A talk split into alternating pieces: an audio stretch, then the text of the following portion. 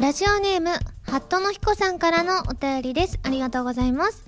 原さんこんばんはこんばんは。子供の日といえば、鯛登りですが、えっ、と、原さんのお家では、あ、鯉登りですが、鯉って読むのこれ。そっか、鯉登り。そうだ、鯉登りだ、普段の。鯉登りですね。うん、鯉登りですが、そっか。見るやつ、鯉登り知ってます？原さんのお家では屋根より高いどころか、毎年その高さを更新し、今年はついに、清掃圏を突破する高さまで鯉のぼりを上げることに成功したそうですね。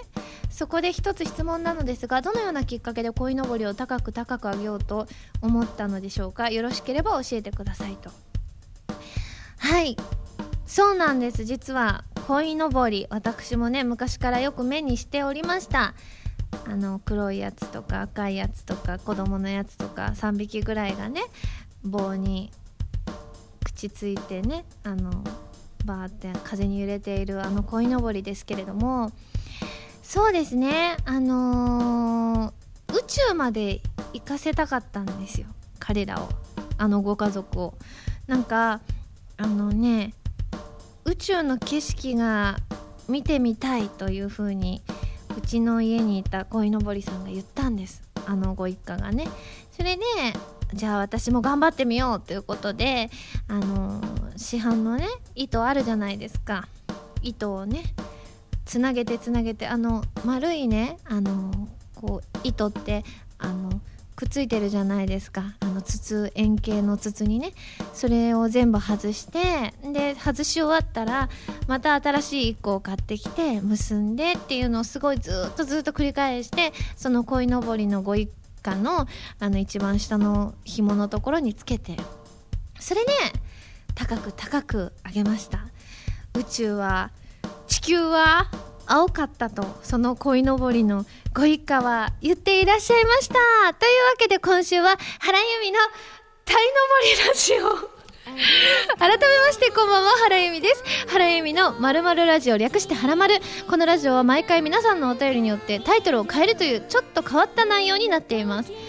鯉のぼりですよね。タイって確か違いますもんね。魚辺にえっと1週2週の週ですよね。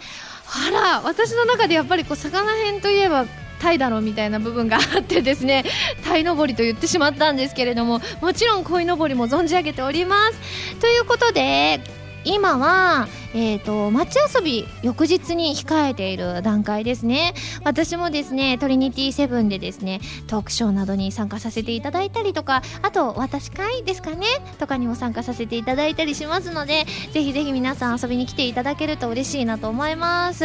そしてそんな私今日もねまた忘れ物をしちゃいました。なんかあのこの前「はらまる」のフリートークのところで iPhone を忘れた話ねあの2週間ぐらい前に iPhone をねあの銀座線の中で落としちゃったんですよね。私はもう気をつけないといけないなっていうことをブログに書いたんですよ。ねえ書いたのに今日また忘れてしまいましてですね。今回浅草線でございました。でもラッキーだったのはあの私が忘れたのが iPhone ではなくあのその日あの買ったお洋服だったんです。衣装として使おうと思ったお洋服だったんですけれどもなんかね、あのー、電車の中で忘れたら、まあ、浅草線だからもう浅草行っちゃったりとか全然遠いところに行く可能性もあったんですけれどもすごくラッキーなことに私はなんかあのチャージした時にあのだからこの券売機で忘れちゃったみたいなんですよね。でもそこで忘れたことすらも分からなくてとりあえずその何て言うんでしょう係員さんがいるお部屋みたいなところに入っていって電車の中で忘れちゃったんですって言ってあのどこどこの紙袋なんですけれどもって言ったらえそれはあの券売機のところではないですかって言われてえと思ってそんな可能性あるのかなと思ったらあでも確かにチャージしたなと思って。そうですって言ったら券売機のところにありましたと言ってねすごくスムーズに出てまいりました。だからすごいラッキーだなって思ったんですけれどもやっぱりね忘れ物最近特にしがちだなっていう風に反省してますのでね次は何だろう今2週間後ぐらいにしちゃったから半年間今から半年間は電車に忘れ物をしないというねそういった目標を立てたいと思います。頑張ります。それでは今日はですねなんとゲストに朝倉あずみちゃんが来てくださっています。でもその前にこちらのコーナーをお聞きください。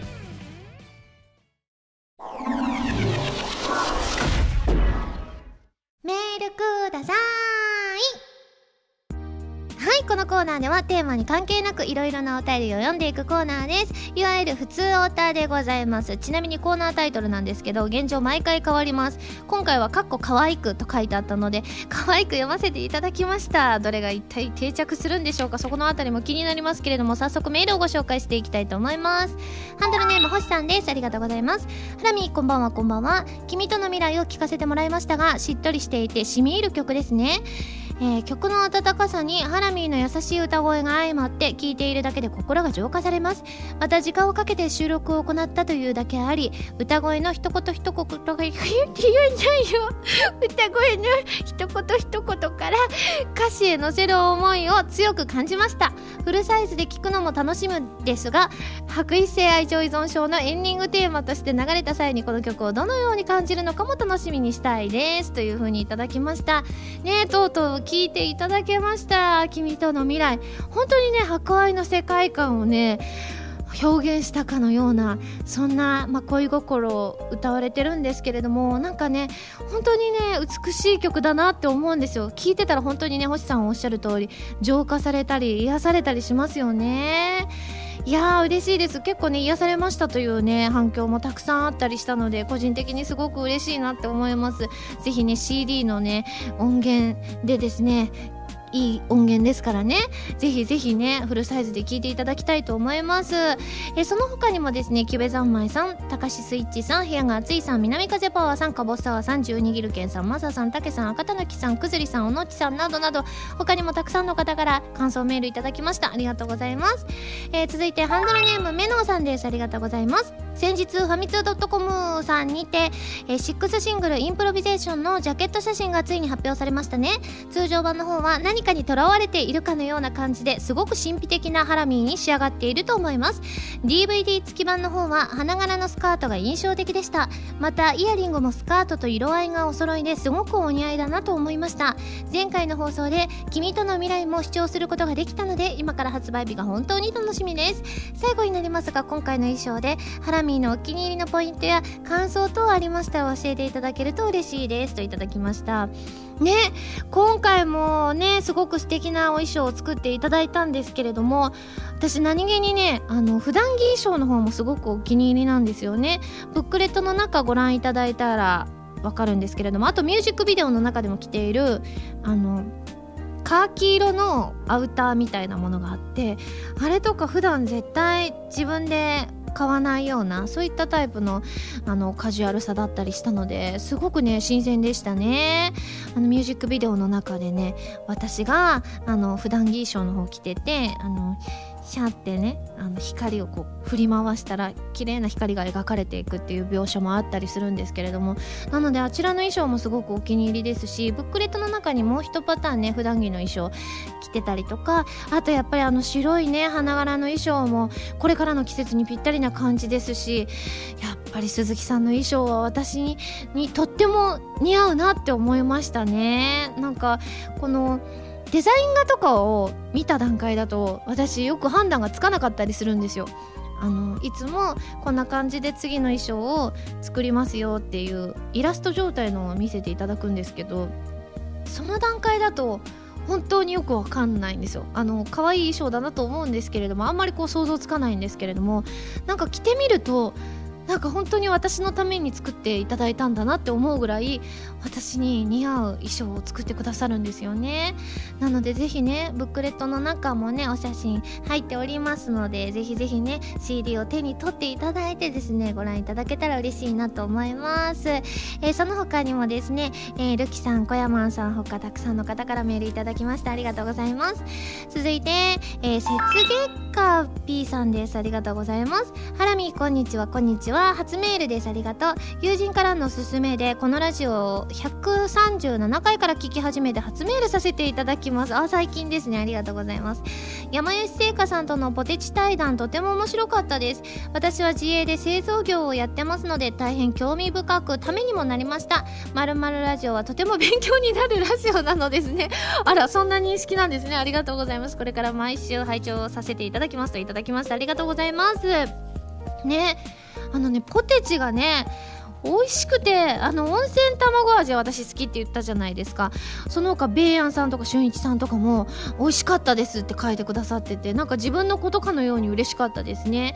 なんだかんだああやってねどうやってポテチ作ってるのかってね知らなかったりしてたしまさかこう思いついたやつをとりあえず全部作ってみるっていう山吉製菓さんすごいなっていう風に思ったりしたのでその中でね美味しかったものを実際こうね商品として出すっていうね興味深いお話も聞けましたからね。いやまたぜひね山吉製菓さんに新商品あったりしたらねまた食べたいなと思います。続いてハンドルネームピップさんです。ありがとうございます。原さんこんにちは。こんにちは。初投稿させていただきます。最近髪の毛を切りに行こうと思ってるのですが毎回どんな髪型にするか迷っています、えー、前原さんはセミロングからバッサリショートにしたり前髪を流したりと大胆なヘアチェンジをしていましたよね。どの髪型も素敵でとても似合っていて羨ましく思います。ありがとうございます。原さん的に髪型を変えるきっかけやこだわりとかありますか？あるならば教えていただきたいです。今度髪の毛を切るときに参考にさせていただきますといただきました。私髪型変えるときは人から褒められたらその髪型を褒められたらそうするって感じなんですよ。お洋服もそうなんです。なんかアニメ TV とかでお洋服着るじゃないですかいろんなお洋服。あ今回のお洋服いいですねって言われたら結構ねそればっかりその後着ちゃったりとかするぐらいだから前髪伸ばすもそうだしこれぐらいの今の長さもなんだかんだ周りの方から好評だったりするのでなので人がいいって言ってくださったものをやろうみたいな部分はありますねでもまあそういうのがもしない場合は結構ね自分に似たタイプのあのお顔立ちをなさっている芸能人の方とかの写真を見てその方が、まあ、過去にね芸歴長い方だといろんな髪型なさってたりするじゃないですか。ねその中であこの方はこの時期が一番似合ってるなって自分のことじゃなかったら結構客観的に見れて分かったりすると思うんですよ。なのでそういうのものを参考にしたりも私はしますね。是非素敵な髪型になってくださいね。続いて、えー、風丸マスターさんです。ありがとうございます。ユミさん初めてメールします。ありがとう。アイドルマスターでユミさんを知り気に入って見ていたアムネシアの優子さんを演じられていることを知ってそれ以来ずっと応援してきました。ライブもいつも楽しく拝見させていただいてます。ありがとう。そんな私ですが仕事で5月から中国に赴任することになりました。今まで自分から何かをチャレンジすることはなく生きてきましたが縁あって今年結婚することが決まり今後家族を背負っていく責任を感じながら今まで与えられた環境から脱し自分で自分を追い込みたくて思い切って一歩を踏み出すことにしました。親友が中国赴任されていることを知って妙な親近感を感じている私ですがユミさんに一言背中を押していただけるともっと頑張れると思います。ぜひ一言勇気づけていただければ幸いです。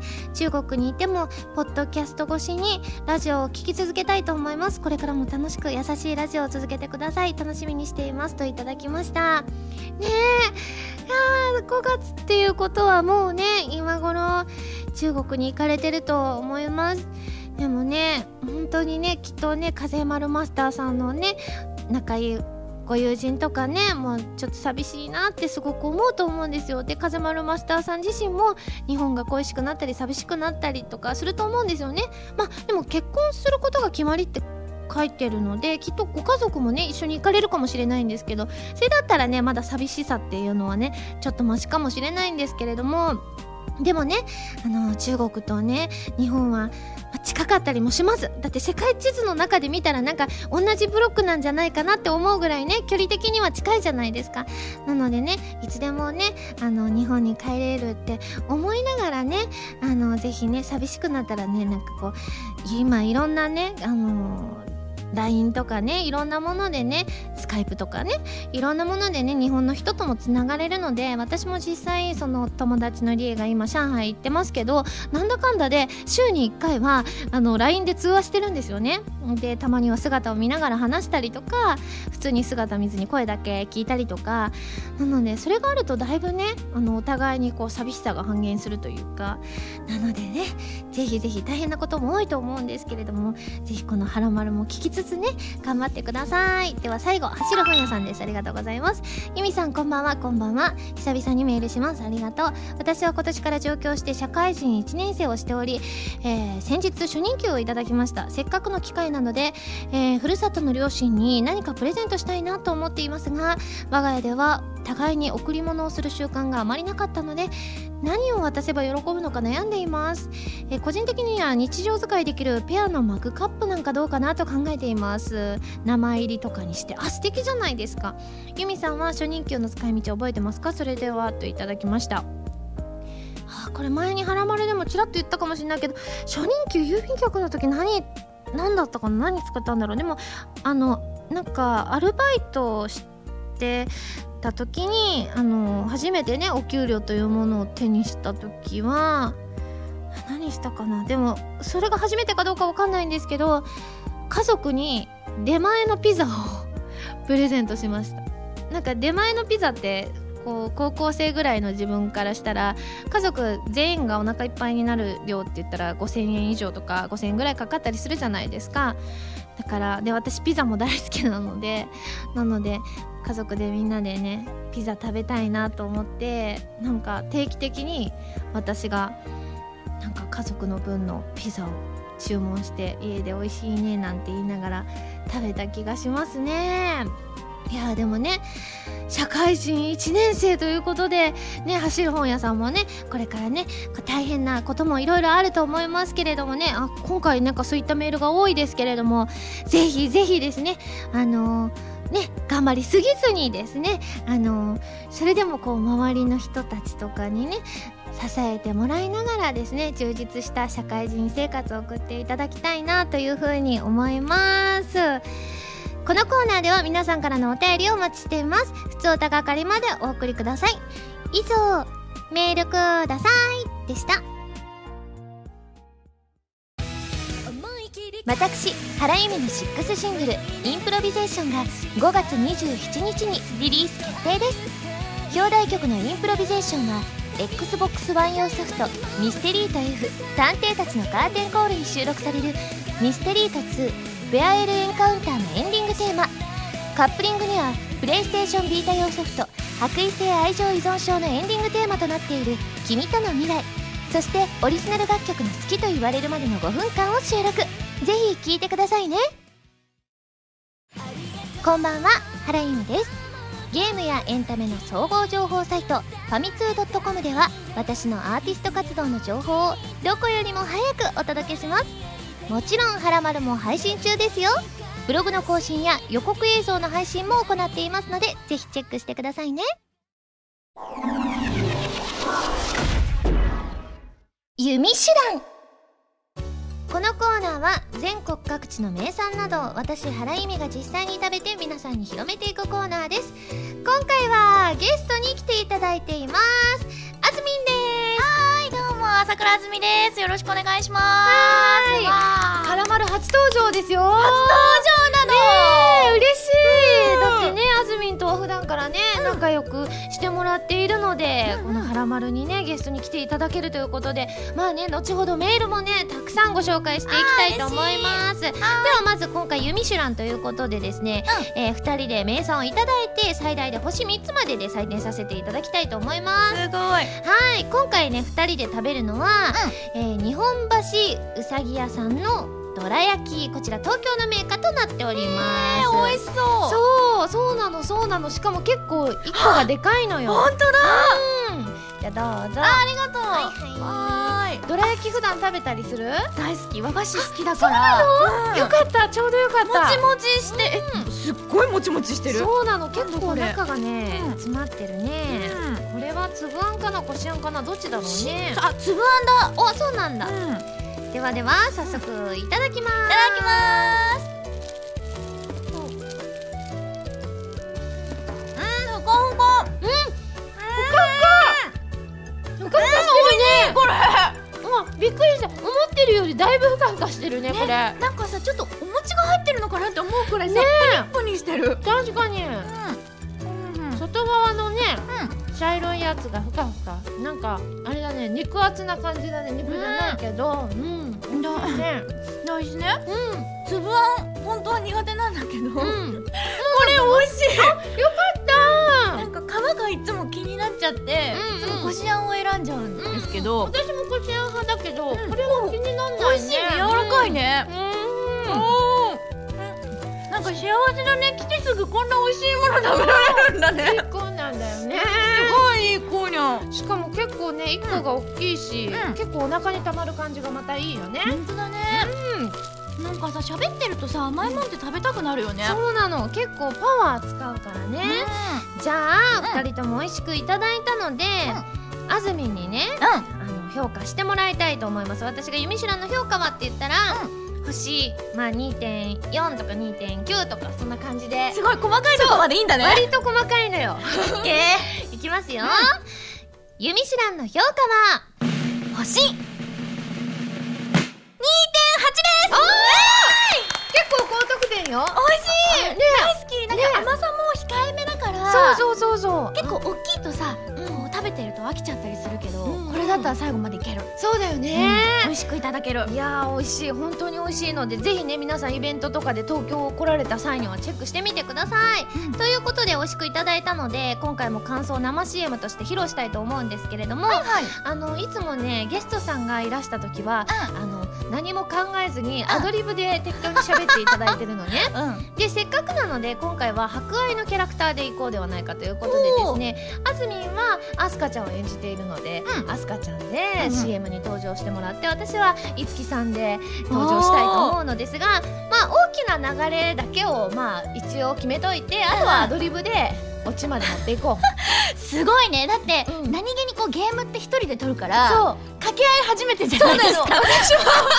この作品で掛け合い始めてたから。ああるしあのね読売ランドの話を前ね「はらまる」の中でして、読売ランドにあさみさんと一緒に行った時にあのお化け屋敷入るのがうん。こう怖すぎて、二人ともいつきさんと楓さんで演じながら入ろうみたいなことはやったんだけれども こうやって電波に乗るのは初めてだからそうそういうことをやったりしたんだけれども。はい今回ね、まあ、CM ということで、まああの私あらすじは大まかに考えたんですよ。おお素晴らしい、うんそう。どら焼きといえばやっぱりあの国民的あのスターがいるじゃないですかアニメのねエモン？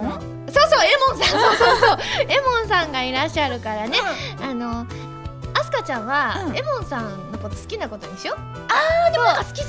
そう、でうん。そのそういうエモンさんの好きなものっていうことでどら焼きをアスカちゃんが用意したっていう設定だけつけておいて、でまあエモンさんなんか話の流れで登場するかもしれないから、で一応どっちかエモンさん役を振っとかなきゃいけない。もう絶対出るじゃん そう。そうなの。出るかもしれないからね。そうかもだよねそうそうそう、まだね。だからじゃんけんで負けた方がうん。エモンさんやろうか、オッケーいくよ。えそううん今、うん。いくよ。そうそう。最初はグーじゃんけんチョキ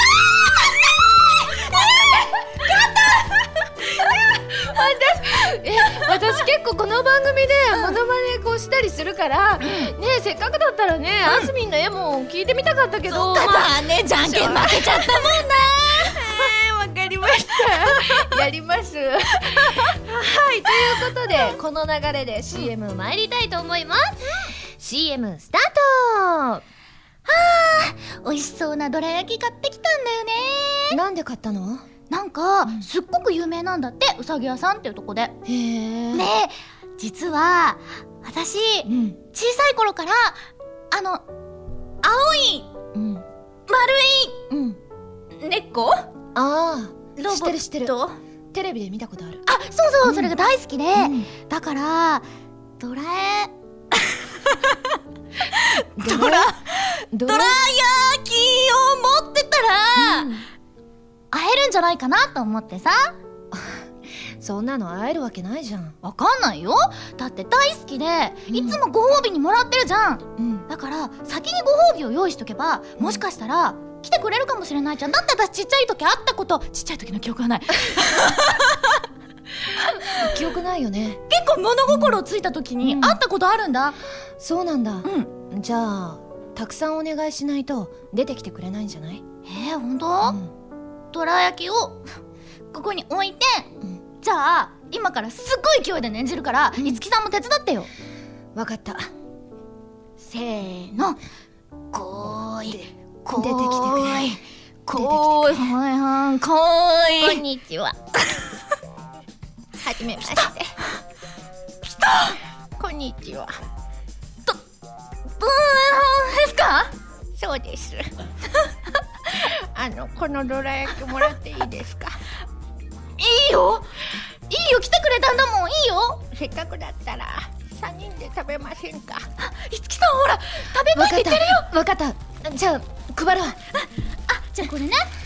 じゃあ、みんなでいただこう。せーのいただきます。いただきます。うんはいはいはい美味しいですどから焼きが一番好きだからね。いつきさん美味しいですか？はうんとっても美味しい。いはいはい美味しいですか？みんなもハマるこの味だよね。日本橋うさぎ屋さんのどら焼き。頭がもうパニックだよ。す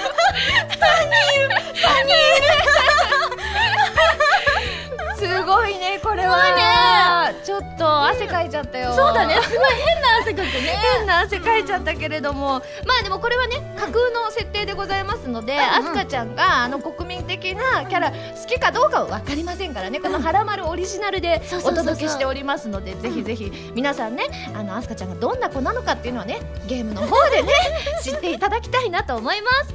このコーナーでは全国の名産情報を募集しています。名産をお送りいただくのではなくどこの何が美味しいかといった情報をメールでお送りくださいね。以上「ゆみしらん」のコーナーでした。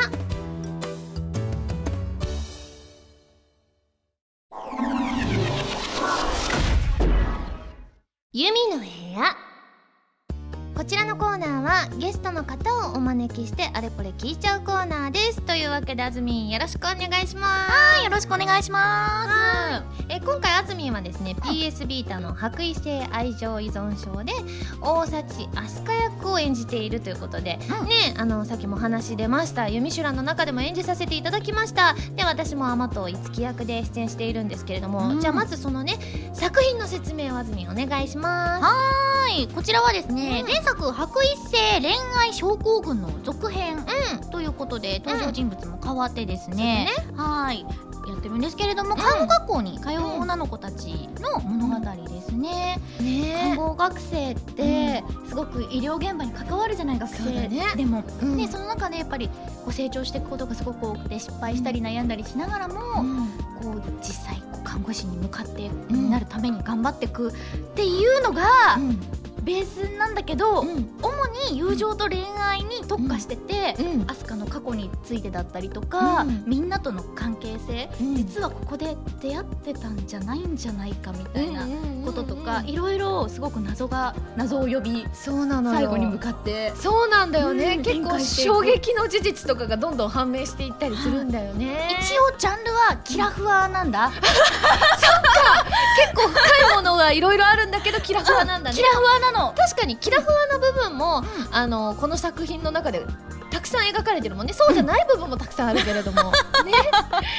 いやだって最初の方とかね、うドキドキするようなでも最後のエンディングとかもさ、エンディングによってはさ、結構ドキドキしたねえエンディングもあるわけじゃない。そうなんか私はその由美ちゃん演じるいつきさんとの,、あのルルートといいますか、うんうん。エンドと、まあうんいわゆるバッドエンド的なものだったりとか、うん掛け合いだったりとかっていうのをすごく全部の台本を知った上で、うんいつきさんを抜いてうん。話すと、すごくなんかこうなんていうんですかねインパクトが強いのがいつきさんだなと思っていたので そうだよね。そう。私もインパクト強いなっていうふうに思った。正直、うん。あのまあ自分の部分に関わる部分の台本しかいただいてないので、他の方のエンディングって全部が全部を知ってるわけじゃないんだけれども、結構衝撃だったいつきさんのエンディング。そうだね、一応あのあすかちゃんはみんなと絡んでいくので、うん。関係があるので、うん。全部の台本をいただいて、うん。全部最初から最後までうん。読ませていただいたんですけど、うん。ハッピーのエンドももちろんそのバッドのエンドも、うん。全部含めて、うん。本当エンディングによってで全然作品のイメージが変わるそうだね。ハッピーエンドでも、うん。なんかちょっとファンタジー要素もあるエンドもあったりとか、そうだね。うん。うんすごくリアルに幸せな恋人同士みたいなうん。エンディングもあったりとか、ねちょっとやり込んでいろんなエンディング見てほしいよね。うんそれによってすごくゲームの見え方が変わってさらに、さらに深くはまれると思うので、うん、確かはいに確かに。そしてですね博愛に関してですねメールたくさんいただいているのね。だから紹介していきますね。はいハンドルネーム空戦さんです。ありがとうございます。す。原さんそしてゲストの朝倉さんこんばんは。白衣性愛情依存症主役の朝倉さんの台本がとても分厚く収録も頑張っていたとお伺いしています、えー、フルユア系ボイスとても楽しみにしています、えー自分の地元では告知ポスターが見当たらずナレーション入り PV が見れてないので引き続きポスター探し頑張りますね、えー原さんの演じるキャラとも同級生ということでどんな絡みがあるのか楽しみです。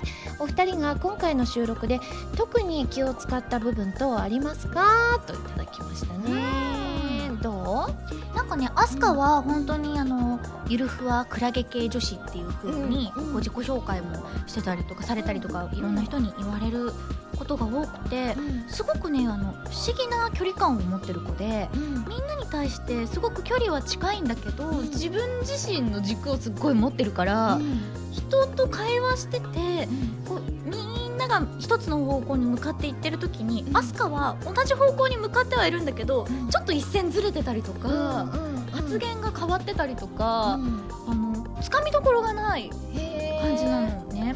だから声自体というよりもそのアスカの立ち位置が本当にクラゲというかふわふわしているところもあるからあの近づきすぎない離れすぎないみたいな風にセリフをあの話す時に気をつけたかも。そうなんだね。本当にあのもうねあの2人が付き合ってるみたいな展開に行くまではなんかこうどっちにとも取れるような態度をすごく取ったりそういうセリフも多いから、うんくっつきすぎないようにっていうのはうんすごく思ってなるほ意識してどたかも。えーあずみんとの共通点とかあったりする？ここが似てるなって思ったマイペース。そうだね。そうすごく、んあのなんかしっかり者の妹がアスカはいて、そうだね。うんその点もすごく私と共通があるなと思って、うん。妹の方がしっかりしてて、そうだよね。そうで、こうなんだろうお姉ちゃん違うよって言ってくれる妹がいてくれるからこそ自由に振る舞えるみたいなところはすごく一緒な気がする、うん。うん。いいよねあんな妹いたらね。すごい。くまちゃんあの角間愛ちゃんがうん。奈緒ちゃんという妹さんを演じてるんですけど、うんもう本当にハマり役でうん。優しくうん。違うよみたいな感じでそうそう諭してくれるほんとしっかりしてるよね嬉しい。うんうん。いつきさんはね、ん。特に気を使った部分はでもやっぱり、うん。なんていうのかな？こういつきさんの話を見てたらわかるんだけれども、まあいつきさんって結構ねかっこいい系ちょっと王子様っぽいとこもあったりするじゃないですか、でも結構ねななんかそういう風になったのにも実は理由があったりっていう部分があるので、それをなんかいつも根底に考えながらなんかすごくなんていうのかな演じたような気がする。なんか女の子のうんちょっと理想を体現してるよね、そうそうそうそうちょっとクールなんだけど、うん。時折優しくてでもちょっとベースは意地悪みたいそう。な振り回してくる人だよね。そうなの、うん。すごいさ早くさ話をこうプレイしてもらってさ、なんでこういつきさんはこんな感じになったのかっていうの本当に後半の方にならないと分かんなかったりするので、うん。ぜひちょっとプレイしてねいろんな謎みたいなものを解き明かしてほしいなと思います、うん。続いてタコツボ軍曹さんです。ありがとうございます。ざいえー、ハラミーゲストのあずみんこんばんは。こんばんは。えー白衣性愛情依存症のシナリオについて以前公式ブログで記事があったのですが台本は、えー膨大なページ数に及んだそうですね、えー収録も結構な時間をかけられたことと思います。そこでお二人に聞いてみたいのですが収録を終えてみてご自身で演じたキャラやお互いのキャラについても最初に抱いた印象と大きく変わった部分はありますか？発売前だけに触れにくい部分もあると思いますがこんなところに注目するとストーリー展開がより一層興味深くなるかもといった感じでお話しくださると嬉しいです。といただきましたよ。アスカはね、うん本当にそのつかみどころがないっていう、言ったんだけれども、その五木さんがうん。その変わったには理由があるっていうのと同じく、ん。アスカにもすごく実は秘めてるものがあって、そのベースがあるからこそ、ああいうつかみどころのない感じの今があるっていうのがあるので、その順番で撮ってる時はその過去をあまり私も詳しく最初の方は知らなくて、うんうん。全部の台本をいただいて読んだ時にこういうことだったのかっていうひらめきがあったから、うん。それを見た上でそのアスカの過去を知った上で、もう一度こう頭から見るとあこの子ってすごい実はいろんなものを思って生きてきたがゆえにこうなったんだなっていうのがすごく腑に落ちることが多くって、うん。なおちゃんがどうしてこうなのかとかそれこそいつきさんがどうしてこうなのかっていうのもすごく関わってるからなんかこう最初の印象っていうよりも進めていくに従って本来のアスカを知ったことでうん。ちょっと納得みたいなのがあるから余計こう愛しく見えるところはあるかもしれない。そうだね、うん。なおちゃんとかねあんな可愛い感じなのに、結構秘めてるものがでかかったりするじゃない？なおちゃんは結構最初から怪しいよね。ねえ。だって甘々すぎるもん。そうだよね。なんかなんかあるよね。そうなのよ、うんなのでそのあたりね、ちょっとネタバレになってしまうのでねこれは実際本当にプレイしていただいてね、うん。そのあたりうん。ギャップだよねギャップ。とかね。うん。うん。私あとね楓先生もねすごい天然小悪魔だと思うからね。そうなの？私ね、あのこうシナリオ的にあんまりこう楓先生とがっつり絡んでなかったんだけどえどんな感じなの？あのね、こういう人がモテるんだろうなって感じ。何どんな？どう？えそうなの？なんかこうナチュラルに多分自分は一生懸命やっててってやってる行動とか、あとこうふわーゆるーってしてる。なんだろう。アスカとはまた別のベクトルでふわふわしてる人なんだけれども、なんかね時折想像もしないくらい積極的な行動を無意識に取ったりとかする。ちょっと近づいてくるとか。すごい。なんか当たり前のようになんかこう距離を縮めてくるっていうんですかね。心の距離も一気に縮めてくるみたいな。それが結構計算してないでやってる感じがするからすごい先生だね。すごく翻弄される。そうなんだ。一番翻弄された。そうなの？うん。で一番バッドエンドが悲しかった。ちょっと気になっちゃうね。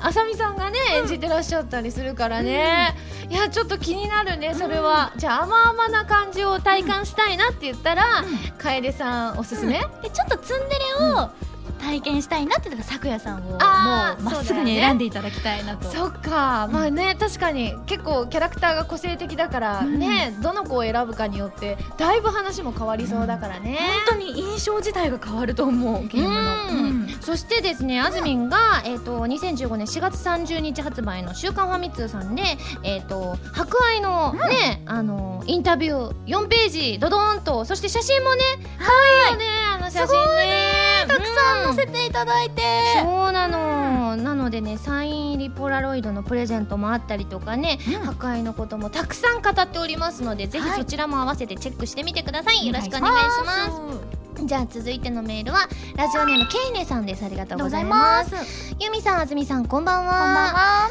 噂であずみさんはコーヒー好きとお聞きしたことがあります、私もコーヒーが好きで1日何杯でも飲みたくなります、そこで家庭で手軽に飲める美味しいコーヒーの飲み方入れ方またはおすすめのブランドなどをご存知でしたらぜひともご教授くださいと、そうだよね。あずみんちこの前行った時、コーヒーなんか本格的な感じに入れてくれた なんかなんかさ回してたよね何かを。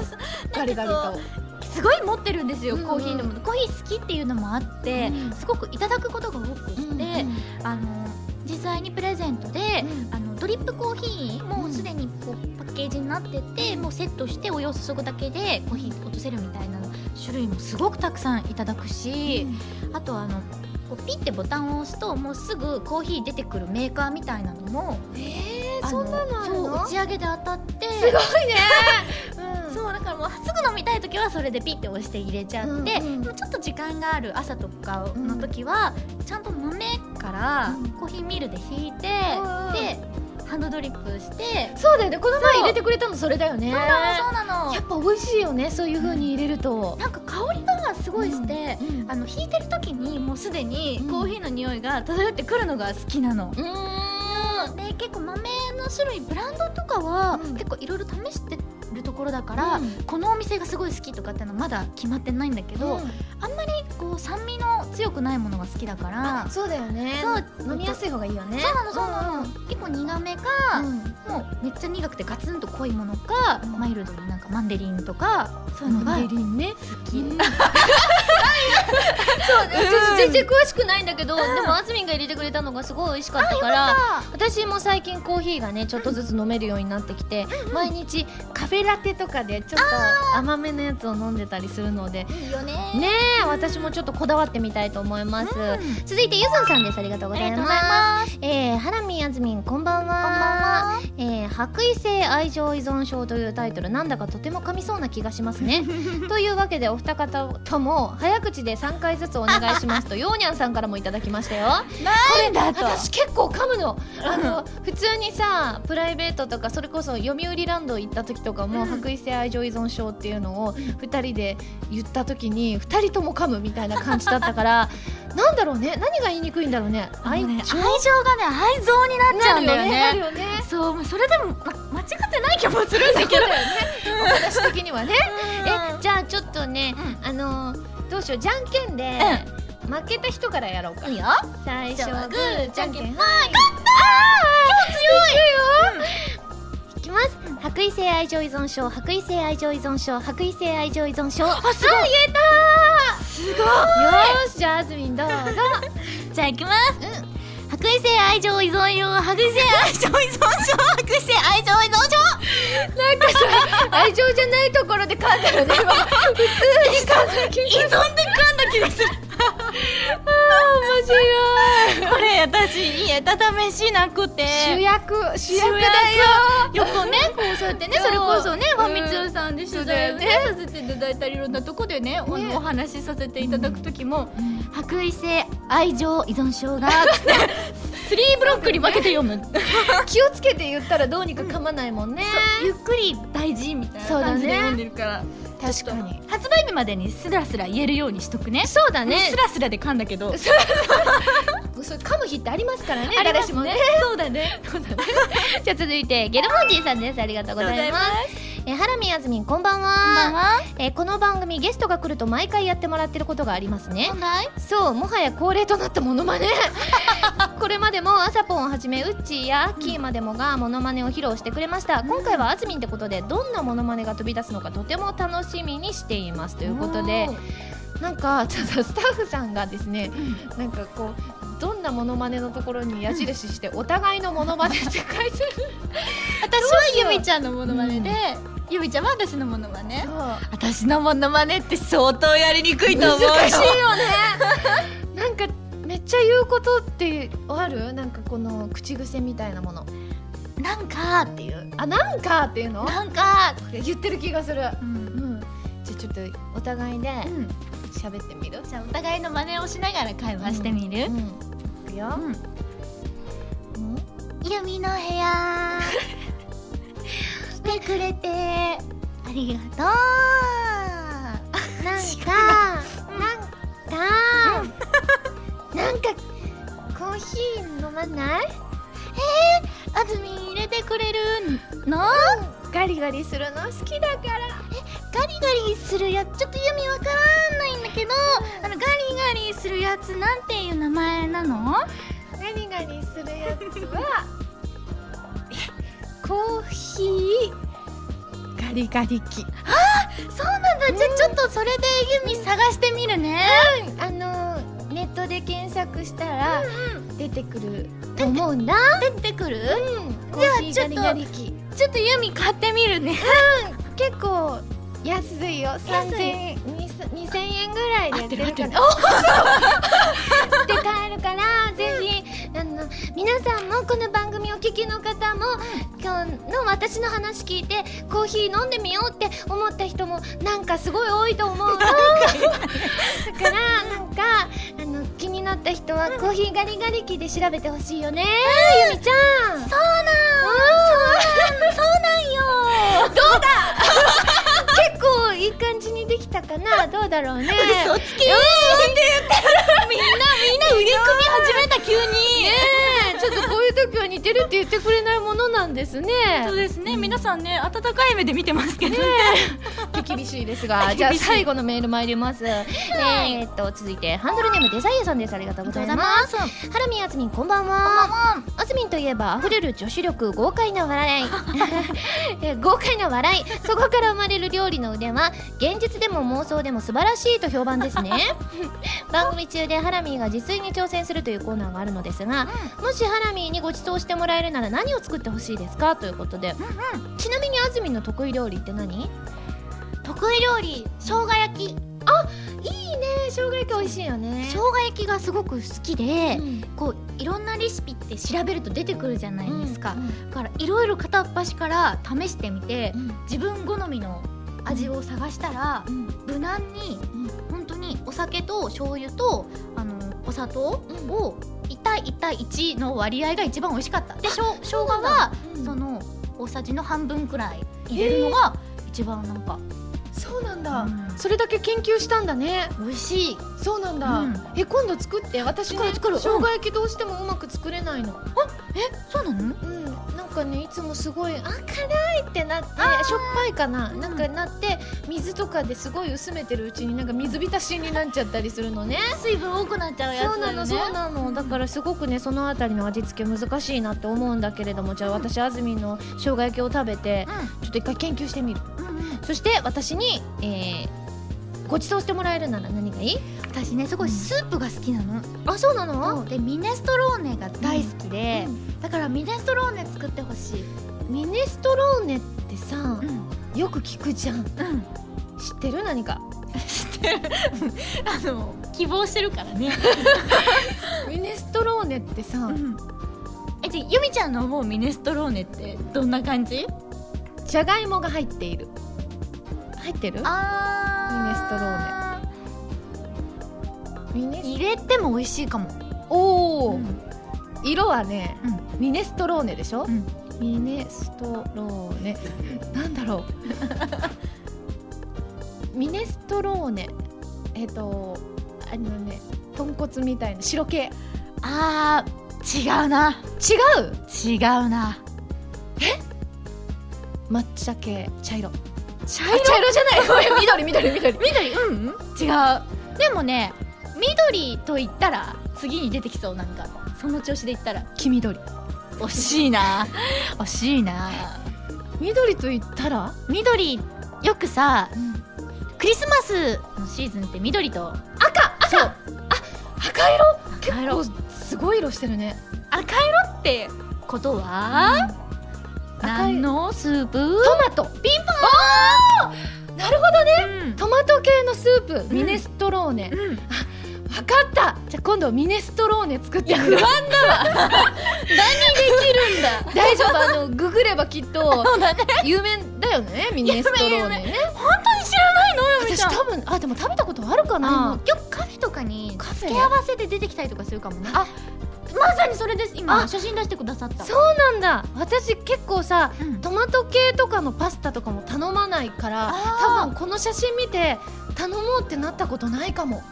そっか。うん。トマトをそんなに選んでないから。トマト結構生のままが好きな人だからさ、うんうんうん結構この色トマトかなと思ってなんかうん。注文したことないかもしれない、あでも分かった。あずみんが好きなんだったら、私がミネストローネを作ってみるよ。やった ということで料理ネタね他にもショポロディダスさん U202 さんダーフクさんからもいただきました、その他にもねあずみん宛てのメールたくさんいただいておりまして、えー、ためぞうさんうんたんさんみなみさんサビトマトさんゆうきさんホイップさんまひろさんなどなど皆さん本当にありがとうございました。はいということでそろそろお時間でございます、あずみんたくさんありがとう。ありがとう以上ゆみの部屋でした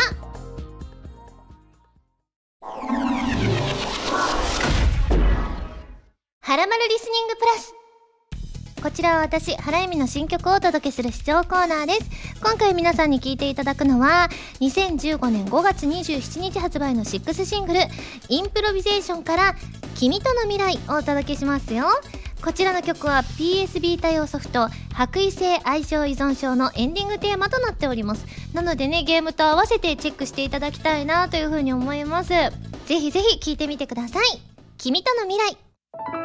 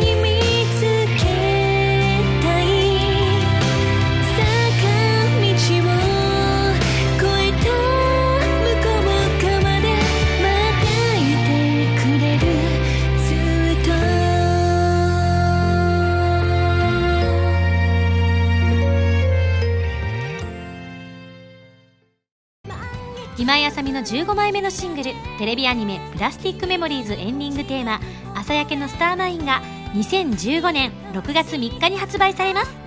アニメ版は動画工房書き下ろしジャケットに加え「プラスティックメモリーズノンテロップ」のオープニングエンディングが収録です。そしてアイラと司の「プラスティックメモリーズ」オリジナルミニドラマも収録しています。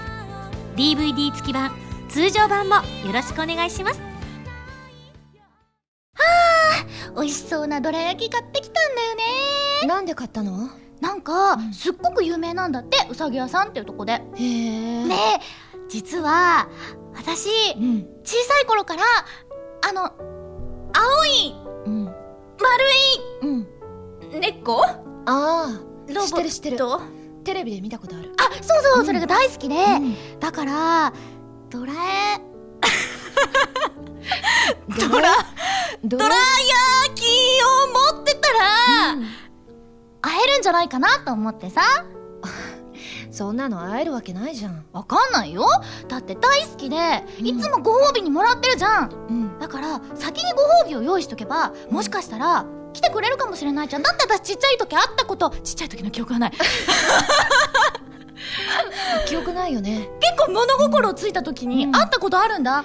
そうなんだ。うん。じゃあたくさんお願いしないと出てきてくれないんじゃない？えー、ほんと、うん。どら焼きを ここに置いて、うん。じゃあ今からすっごい勢いで念じるからうん。いつきさんも手伝ってよ。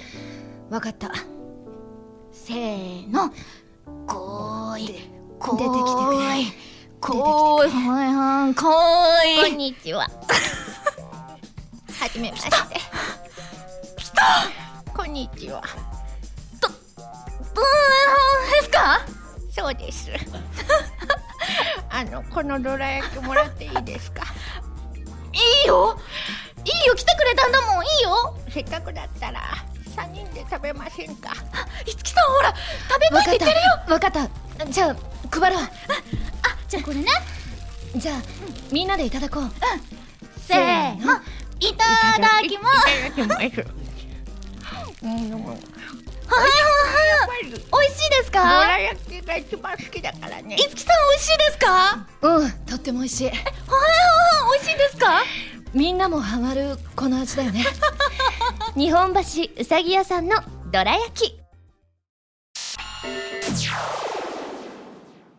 ピックアップファミ通ニュース。このコーナーは「はらまる」を配信しているファミツー .com に掲載されたニュースを私原由美と今回はあずみんと一緒にお届けするコーナーでございます、今回ピックアップするニュースはこちら。白衣性愛情依存症キラフワ世界の歩き方連載企画第1回。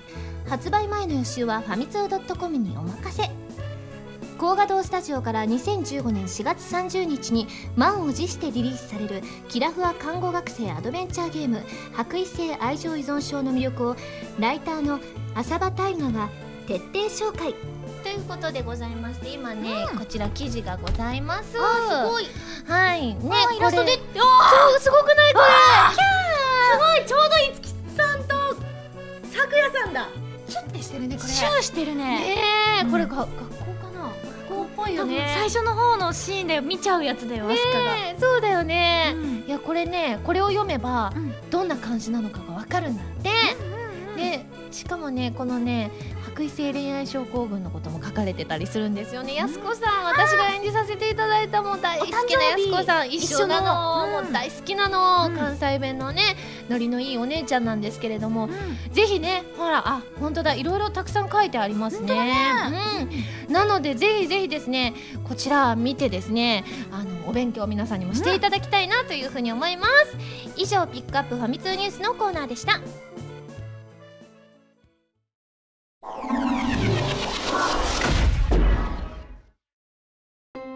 エンディングです。ということであずみん今日はどうもありがとう。ありがとう。どう？はらまるどうだった？すごい楽しかった。本当に来てこうね参加させてもらってすぐどら焼き食べられたなと思って。で結構アドリブ力とかね モノマネとかいろんな無茶ぶりがあったけれどもそうだね。